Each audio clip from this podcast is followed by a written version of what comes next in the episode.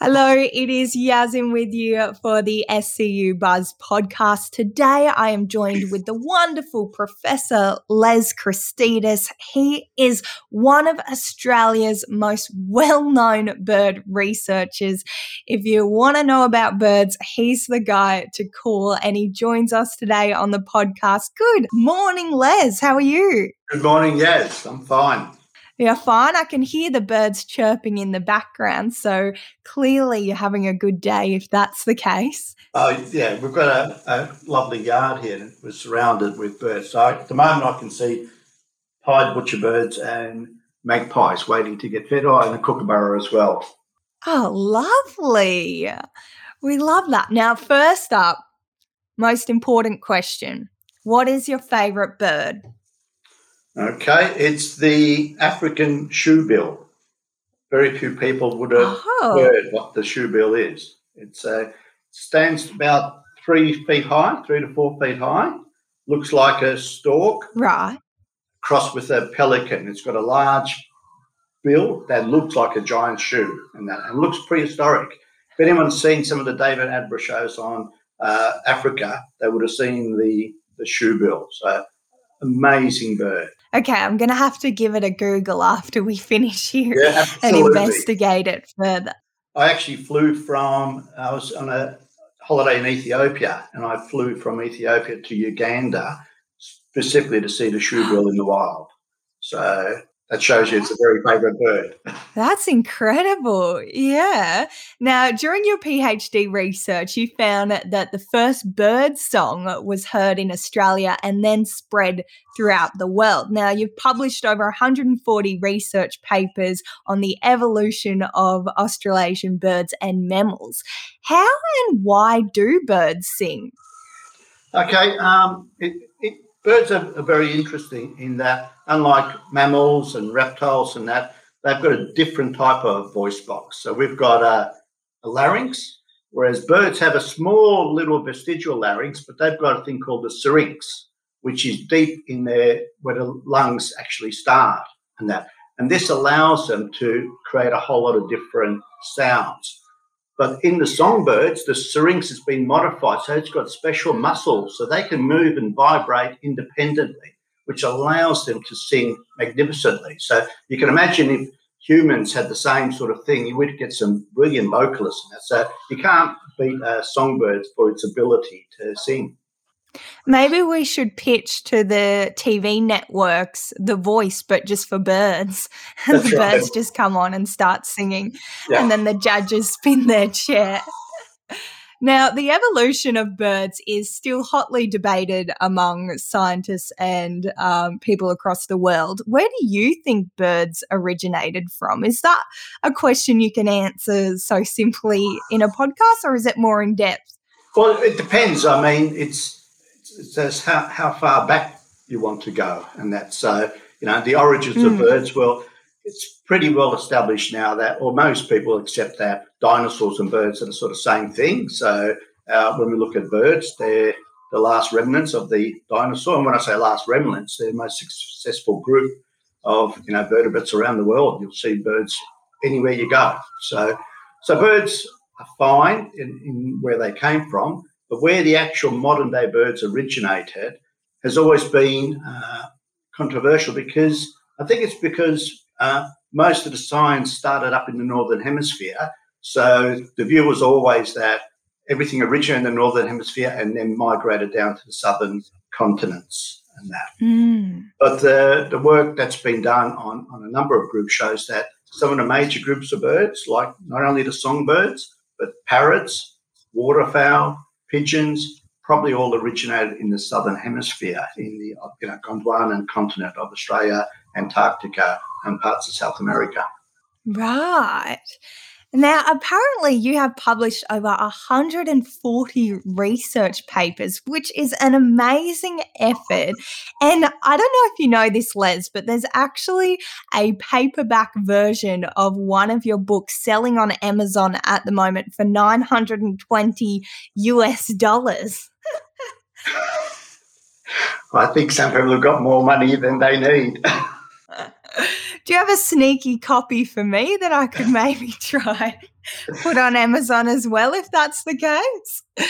Um, but I say this because I want to know if you have a favorite piece that you've written that comes to mind. I know you have 140, so it's hard to sift through all of them. But is there one that stands out that you really were fascinated with researching and writing about? Yeah, I, I think the the one that I, I probably like is a 1990 paper that we published in a British ornithological journal, and that was the first time I was able to publish the idea that the songbirds had originated in Australia. And that, mm. although we come up with the idea around, uh, what was it, 1987, it was fairly controversial and, and it just uh, got knocked back by, you know, journals and people just said, no, it's not possible. Songbirds are a northern hemisphere group. Australia's got very few songbirds relative to the rest of the world. How can the world's 5,000 songbirds have originated in Australia? So it was a bit of a struggle, but we finally got got it published. So to me, that's um, I like that because of the first time it actually got published. Didn't get mm. um, that much acceptance around, except in the media, because media always loves stories about you know Australia taught the world to sing and stuff like that. And it was like, yeah, uh, what, you know, 12, 14 years later, when other groups using other techniques confirmed it, suddenly there was all this thing saying, oh, Americans have shown that the world's songbirds evolved in, in Australia and that. And it's, it's nice to say, well, no, actually, I showed it in 1990. So, so it's a nice little paper, that one. Wow, that's incredible. Where do you even start beginning to research something like that? Like, how did that happen for you? Uh, I'm, I've got to admit, I'm an accidental ornithologist, and that I was mm. when I was doing my undergraduate at Melbourne Uni. I wasn't interested in in birds. I had no. I mean, my interest has always been in, believe it or not, mammals and not Australian. Yeah, I'm interested in hoofed animals and carnivores, which so I was born on the wrong continent for my actual interest, and that so so basically, I, I, I, was just interested in genetics. And when I started uh, researching various parts of genetics, it turned out that very little was known about the genetics of birds and, that, and chromosomal mm. evolution in birds was very unknown. So to me, I thought that'd be an interesting area. I liked chromosomes, I liked genetics. I started studying that. And so, believe it or not, it was my interest in genetics and then using as birds as a group to study their genetics, I started getting uh, got more and more interested in birds themselves, and that's using genetic techniques. Stumbled on the fact that actually songbirds evolved in, in Australia, so it was an accident, and, wow. and I became you know more interested in birds then. But it was I never started off as you know my passion is birds. I want to study the evolution of birds and that. Even during my PhDs, uh, my idea was once I finished my PhD in genetics, I'd probably go and work in a hospital as a geneticist or something. Never thinking, no, no, no, I'm actually going to work on birds and become an expert on birds. Wow, there you go. Well, some of the best things in the world are accidents. So you can uh, definitely join the party there. Uh, what do you think the most misconceived bird is? I can, I can be controversial here and say the most misconceived groups of birds uh, introduced species. For some odd reason, it's not the bird's fault that they've been introduced into a different country or continent and that. But people then, you know, oh, it's an introduced species. It's, you know, it's, and, I, and I find that hard to un- understand. So, you know, we get migratory birds that, that come and go back. We get accidental uh, vagrants that come. They're sort of introduced, self introduced in that. But if humans introduce a species, the bird itself is blamed, and that so people will you know, talk about you know common mynas. Oh, they're introduced, they're, they're pests, and that they may be or they mm. may not be. Some you know native birds like noisy miners really uh, beat up you know other native birds and that. But so uh, yeah, I, I, I find it interesting. Why is it? But you know, a spotted turtle dove, it's an introduced species, causes no harm in that, but it's introduced, therefore it's bad. So they're the most mis- misaligned birds. Yeah. I think introduced species. I feel like a lot of people are mean about ibises as well these days. The bin chicken. Yeah, we've got four or five resident ibises in our backyard. And, you know, I don't mind them. I'll feed them bread and that. But then it does get annoying when they start pooping in the water baths and that for the other birds and that. So, oh, yeah. yeah. They've got no table manners and that. But yeah, we've, we've actually got, uh, we've got habituated bin chickens, as you say here. But yeah, they're, they're nice, but yeah, they, they can get on your nerves a little bit after a while. Yeah. Not good on the first date, I think, nah. bin chicken with the table manners. So, what do you think the biggest problem is at the moment facing Australian mammals? Uh, it's land clearing and land uh, degradation, and that. Not, you know, you know, sort of like major tracts of forest being chopped down. That's obviously a thing, but it's little subtle things in that mm. where small bits of clearing, you know, uh, bits of habitat disappearing from other patches, and that's so we're fragmenting large areas of, of the environment and reducing its complexity in that. So that's a that's a threat for not only our birds and and and for our mammals and that. So I think that's the biggest problem. We're we're removing complexity from the habitats and that, and so and also fragmenting them so there's not enough movement between areas and that. So we're losing a lot of woodland species in, without even noticing it. Yeah. Do you think there's anything as an individual like myself? Is there anything we can do to help that?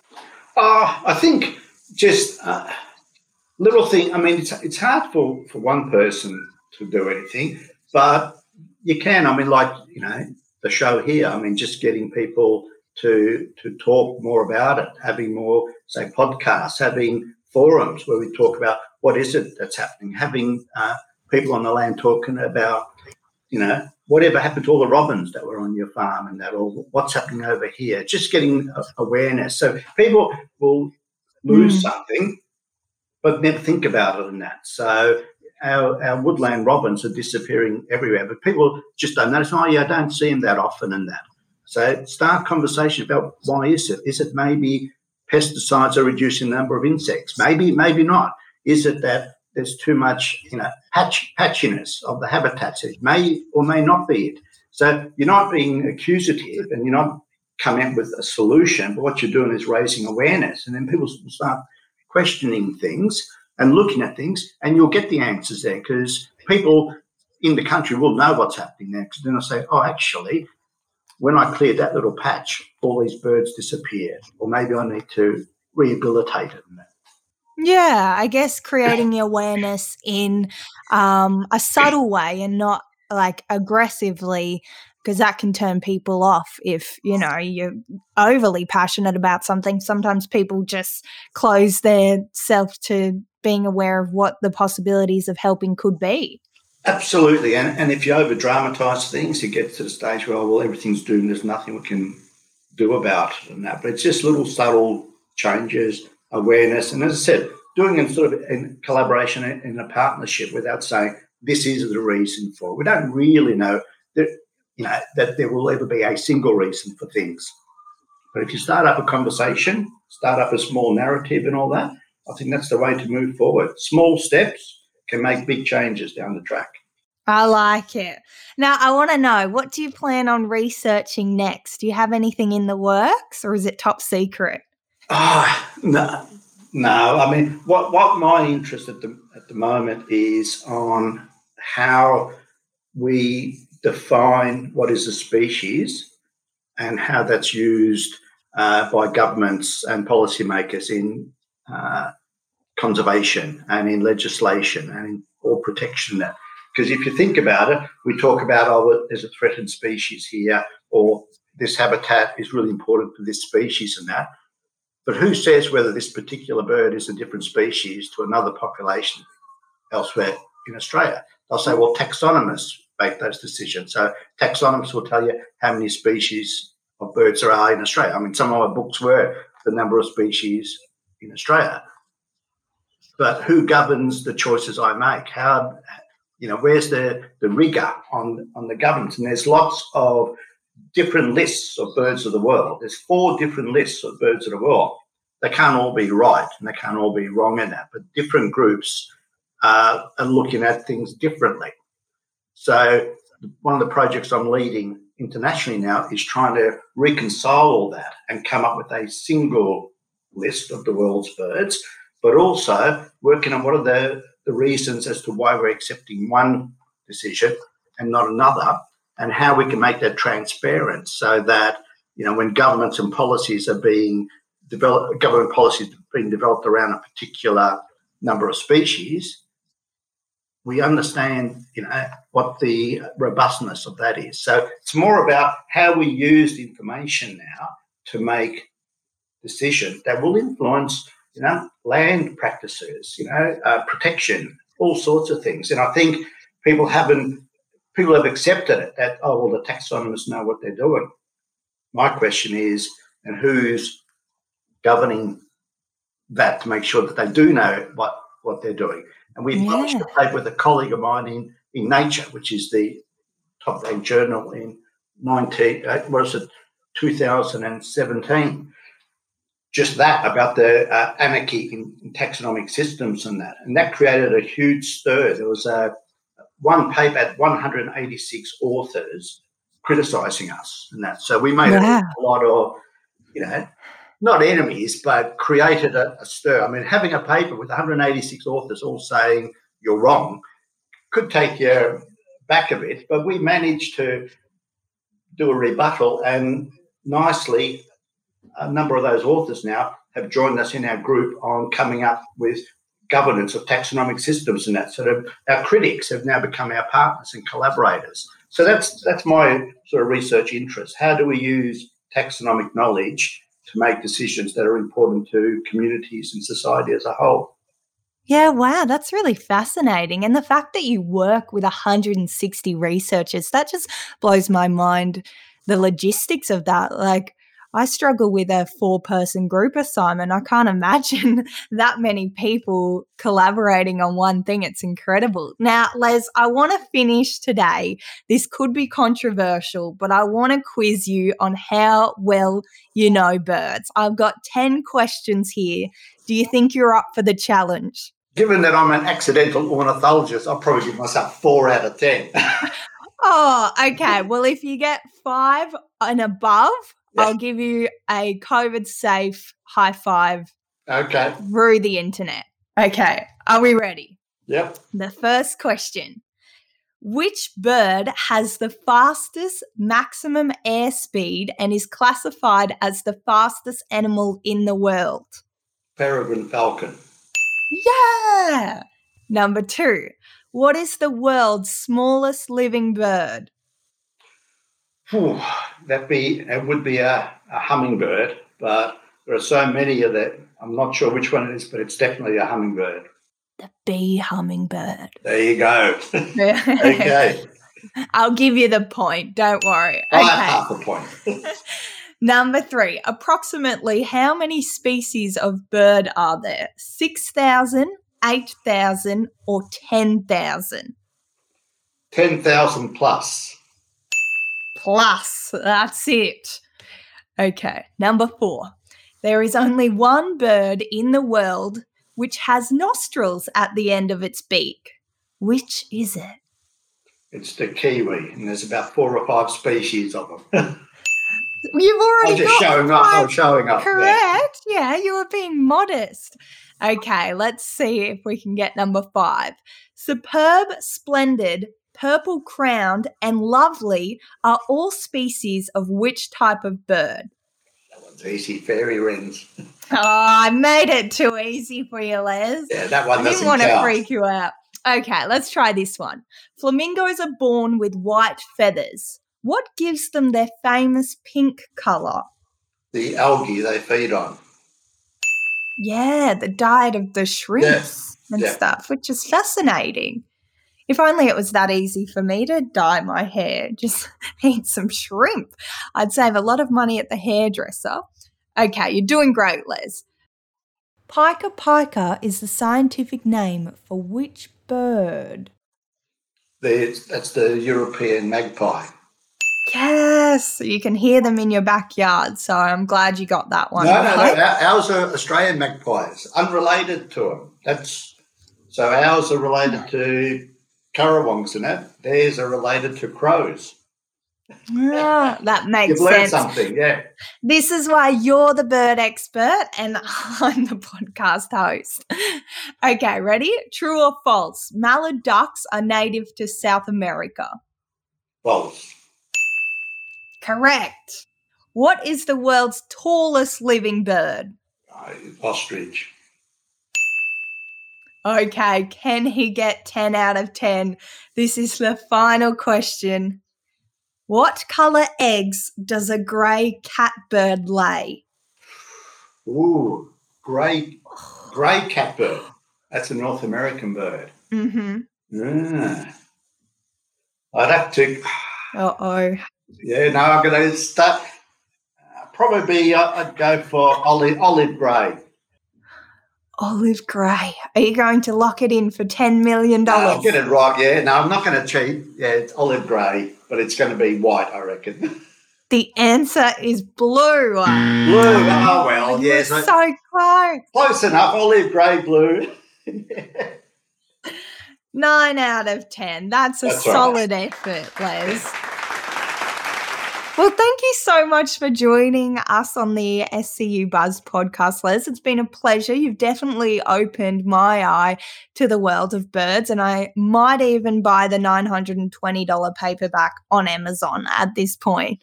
I think there's a lot more. oh, that's a cracker, that. I'll send you the link after Yeah. the podcast. You can investigate it. All right. Well, if you want to read more about Les, give him a Google search. He's got plenty of stuff out there, over 140 research papers. He currently works at Southern Cross University as the Associate Deputy Vice Chancellor in research as well. So he's keeping himself busy. And I can't wait to hear more about your research. Thanks so much for joining the podcast. My pleasure.